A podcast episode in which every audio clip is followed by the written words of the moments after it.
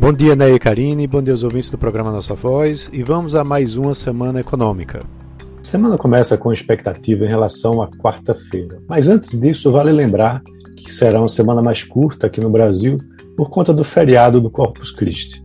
Mas antes da B3 fechar na quinta-feira, como eu disse, nós teremos uma super quarta com decisão sobre juros aqui no Brasil e lá nos Estados Unidos.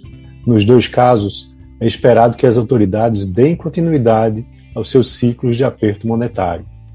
Há uma divisão entre os analistas em relação aos próximos passos do Comitê de Política Monetária, né, o COPOM, do Banco Central. Na reunião anterior, o Banco Central não foi tão assertivo sobre qual seria sua postura agora no mês de junho.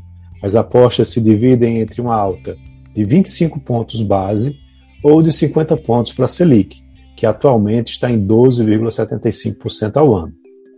Algumas casas acreditam que será a última vez que o BC vai subir juros, um cenário que vem ganhando força depois que o IPCA de maio desacelerou. Mas se uma parte dos analistas acredita que essa inflação chegou ao pico, outros acham que os preços vão continuar altos e avaliam que há sim espaço para novos ajustes na Selic. O Itaú, por exemplo, prevê uma elevação de 50 pontos nessa semana. Segundo eles, a elevação estaria de acordo com a mensagem passada após a reunião do mês de maio, onde a autoridade monetária falou em um ajuste adicional de menor magnitude em relação aos 100 pontos bases que foram implementados até então. Também acredita que o Copom vai sinalizar para um aumento moderado nessa reunião de agosto. É, eles esperam que o Banco Central eleve a Selic para 13,25%, com destaque para a sinalização dos próximos passos do comitê. O Bradesco também vem apostando nesse patamar.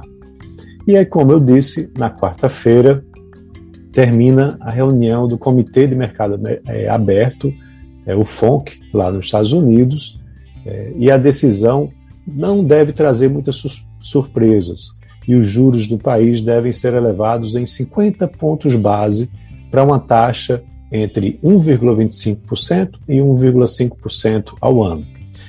Além dessa decisão, aí, claro, os mercados vão acompanhar de perto a coletiva do presidente da instituição, o Jerome Powell, né, sobre as, os próximos passos.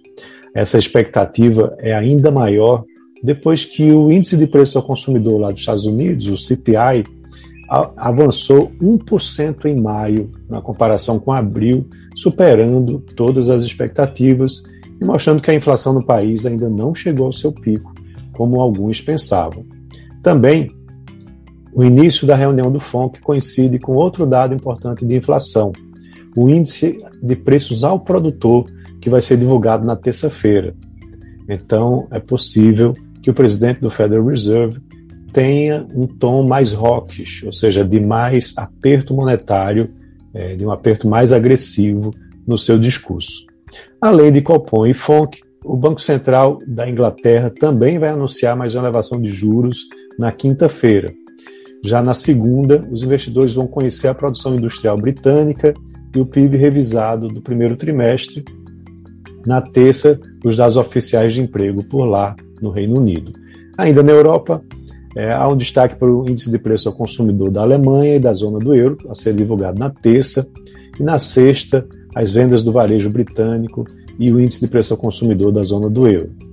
Aqui no Brasil, é, a gente tem aí, após a indicação das vendas positivas que aconteceram do varejo no mês de abril, acima das expectativas, a terça-feira vai trazer uma informação importante do desempenho do setor de serviços para o mesmo mês de abril.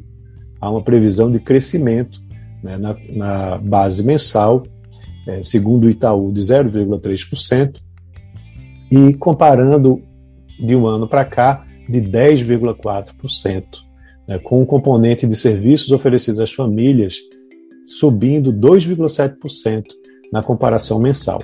Lá nos Estados Unidos, as vendas do varejo saem na quarta mesmo dia que vai ter a conclusão da reunião do Federal Reserve. Lá na China, tem uma série de indicadores né, que devem ainda refletir os lockdowns né, que aconteceram recentemente por lá. produção industrial, vendas no varejo de maio saíram na terça, junto com os dados de emprego e de investimento estrangeiro direto. No noticiário corporativo, bastante importante, vai ser o último dia de negociações dos papéis do Banco Inter na sexta-feira. Né? A empresa migrou para a Nasdaq e a previsão é que as ações sejam negociadas em Nova York já na semana seguinte. Então é isso. Um abraço a todos e tenham uma ótima semana.